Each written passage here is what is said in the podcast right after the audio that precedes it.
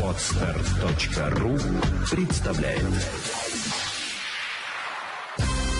Вперед к финансовой свободе!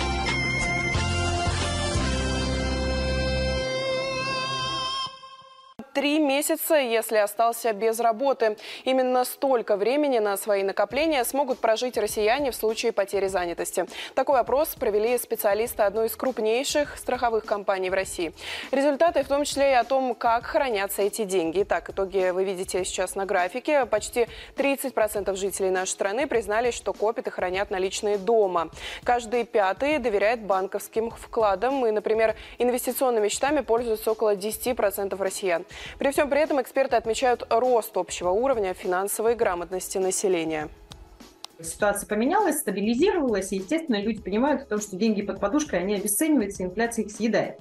А в банке хоть какой-никакой а процентик есть. Очень многие стали оформлять финансовую защиту или полисы долгосрочного страхования жизни. Обучаются откладывать, стараются все-таки не тратить всю зарплату. Кроме того, эксперт подчеркивает, что среди популярных вариантов сохранения сбережения сегодня депозиты, а также вложения в недвижимость. Вперед к финансовой свободе!